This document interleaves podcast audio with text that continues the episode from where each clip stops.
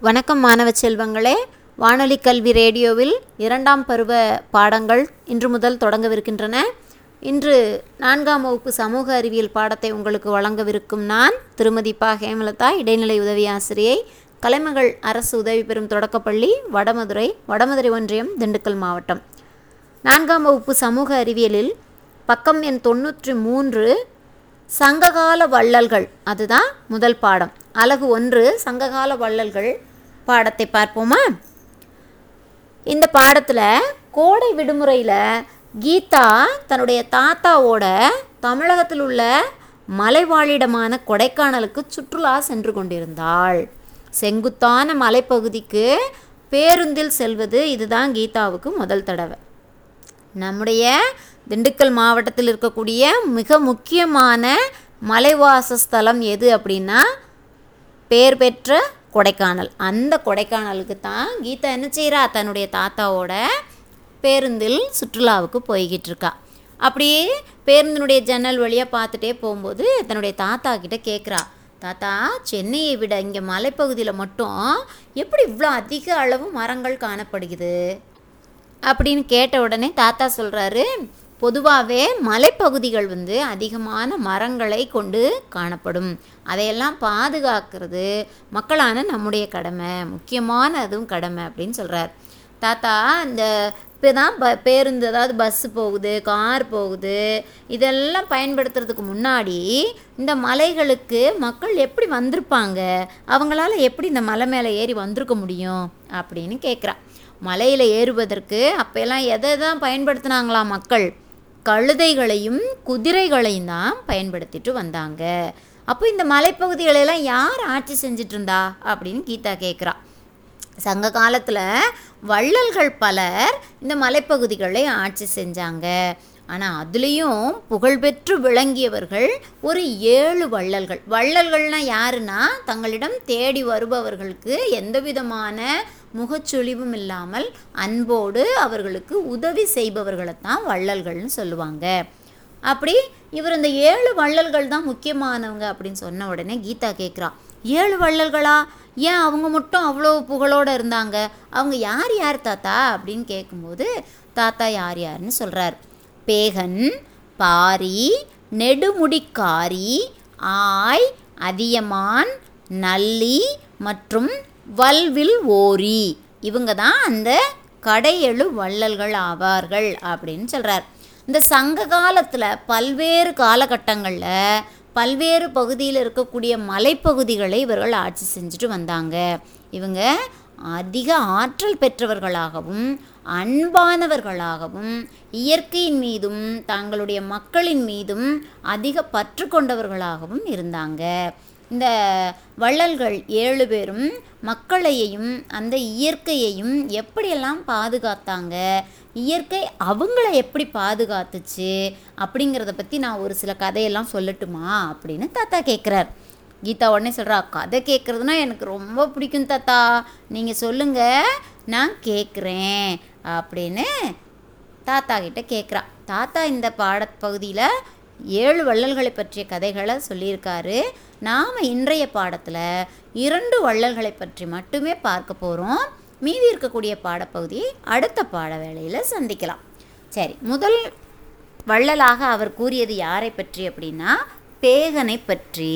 முதல் கதையை கேட்குறதுக்கு தயாராயிட்டியா அப்படின்னு கீதாவை கேட்குறாரு தாத்தா. ஆமாம் தாத்தா கதையை சொல்லுங்க அப்படின்னு சொன்ன உடனே சொல்கிறாரு சரி இது வந்து பேகனை பற்றிய கதை. இந்த பேகன் திண்டுக்கல் மாவட்டத்தில் உள்ள பழனி மலையை ஆட்சி செய்தார். அந்த மலையைத்தான் இப்போ நாம் பார்க்குறோம் பாரேன். அது ஒரு மிகச்சிறிய மலைத்தொடர். இங்கே ரொம்ப குளிராக இருக்கு இல்லையா அப்படின்னு தாத்தா கேட்குறார் கொடைக்கானல் மலைப்பகுதியில் பேருந்தில் அந்த ஏறி போகும்போது பார்த்தோன்னா அந்த மலைத்தொடரை நம்மால் பார்க்க முடியும். அங்கேருந்து பார்த்தாலே பழனிமலை தெரியும் அப்படின்னு சொல்லுவாங்க. அதை தான் தாத்தா என்ன செய்கிறாரு ஜன்னல் வழியாக காமிச்சு அந்த தெரியுது பார்த்தியா அதைத்தான் நம்ம பார்த்துட்ருக்கோம். அந்த மலை தான் பழனிமலை இங்கே ரொம்ப குளிராக இருக்குல்ல? அப்படின்னு கேட்குறாரு ஆமாம் தாத்தா. அதனால தான் அம்மா ஸ்வெட்டர் அப்படின்னு நம்ம இங்கிலீஷில் சொல்லுவோம் இல்லையா? அந்த கம்பளி ஆடையை அம்மா பெட்டியில் வச்சு கொடுத்து அனுப்பியிருக்கிறாங்க அப்படின்னு சொல்கிறா அப்போ தாத்தா சொல்கிறாரு சரி இந்த பேகனுடைய பெரும் புகழ் அவருக்கு எப்படி வந்தது அப்படிங்கிறதுக்கான கதையை நான் இப்போ சொல்கிறேன் கேளு அப்படின்னு சொல்கிறார் அப்படி நமக்கு குளிர்வது மாதிரியே இந்த பேகன் என்ன செஞ்சாராம் ஒரு நாள்?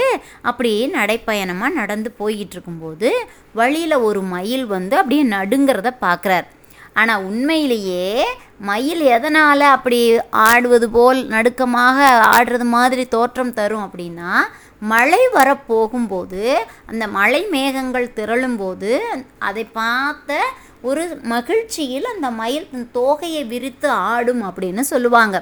ஆனால் இந்த பேகன் என்ன நினச்சிட்டாருன்னா ஐயோ நமக்கு ரொம்ப குளிருது. நமக்கு குளிர்ற மாதிரியே தான் மயிலுக்கும் குளிரும் போல. அதனால தான் மயில் நடுங்கிக்கிட்டு இருக்கு. அப்படின்னு நினச்சி அவர் வைத்திருந்த போர்வையை எடுத்து அந்த மயில் மேலே போர்வையை வச்சு நல்லா போத்தி விட்டாராம்.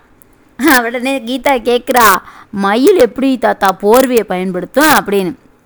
இப்போ தாத்தா சொல்கிறாரு ஒருவேளை மயில் வந்து போர்வையை பயன்படுத்தாமல் கூட இருக்கலாம். ஆனால் இந்த வள்ளல்களுள் ஒருவரான பேகன் என்ன செஞ்சார்? மயிலை வந்து தன்னுடைய சொந்த குழந்தைய மாதிரி நினச்சி அதுக்கு அந்த போர்வையை போத்தி விட்டார். அப்படிங்கிறது தான் இதனுடைய கருத்து.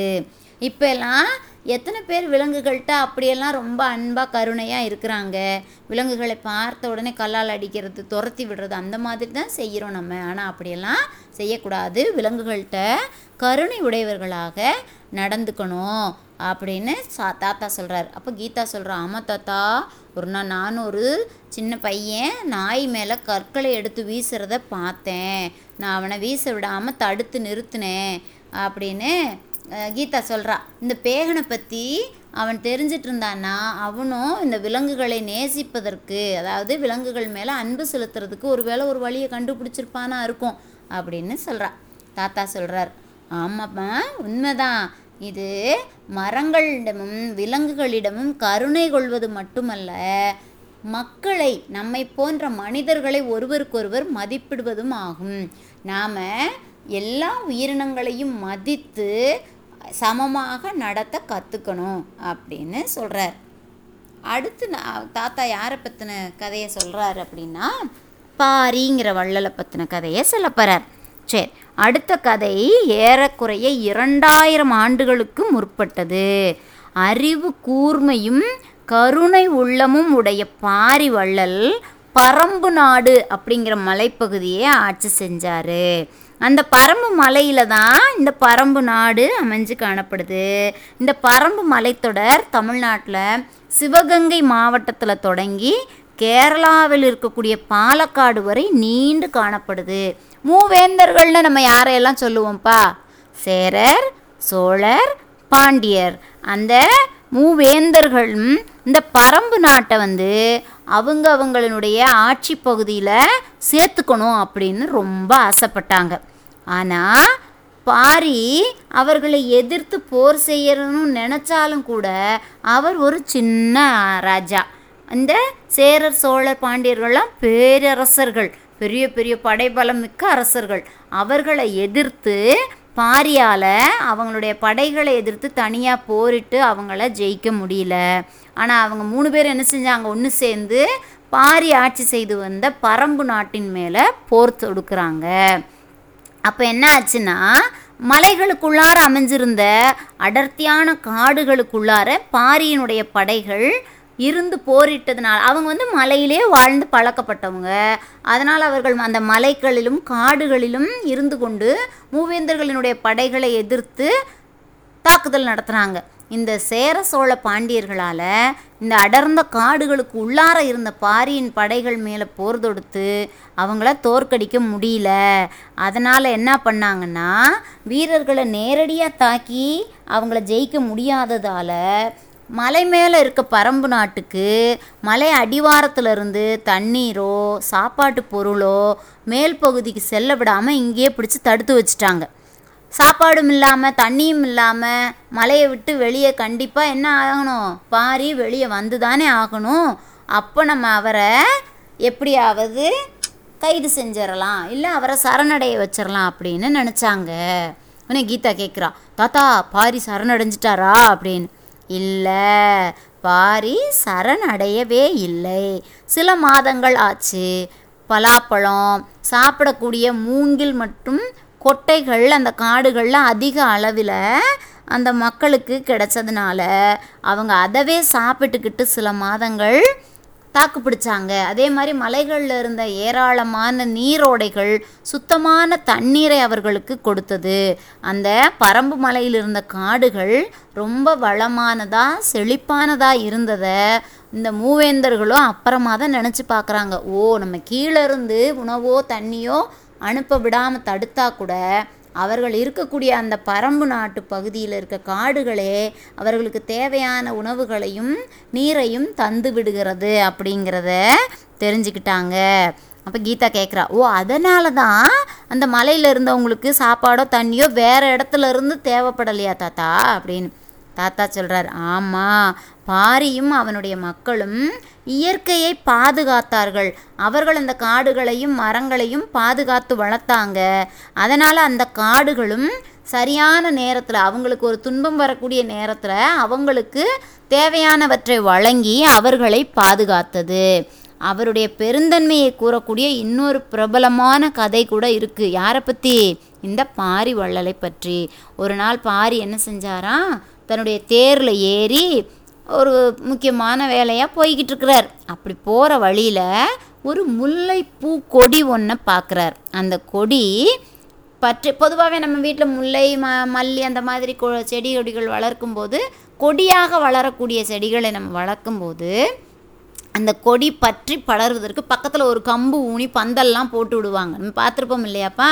அந்த மாதிரி அந்த கொடி பற்றி படர்வதற்கு ஒரு மரம் கூட அந்த இடத்துல இல்லை அப்படின்னு பார்த்த உடனே அந்த கொடி படருவதற்கு ஆதரவாக தாம் ஓட்டி சென்ற தேரவே அது பக்கத்தில் நிப்பாட்டி விட்டுட்டு அந்த கொடியை அதில் படருவதற்கு தகுந்த மாதிரி அமைச்சு வச்சுட்டு இவர் அந்த இடத்த விட்டு போனாராம்.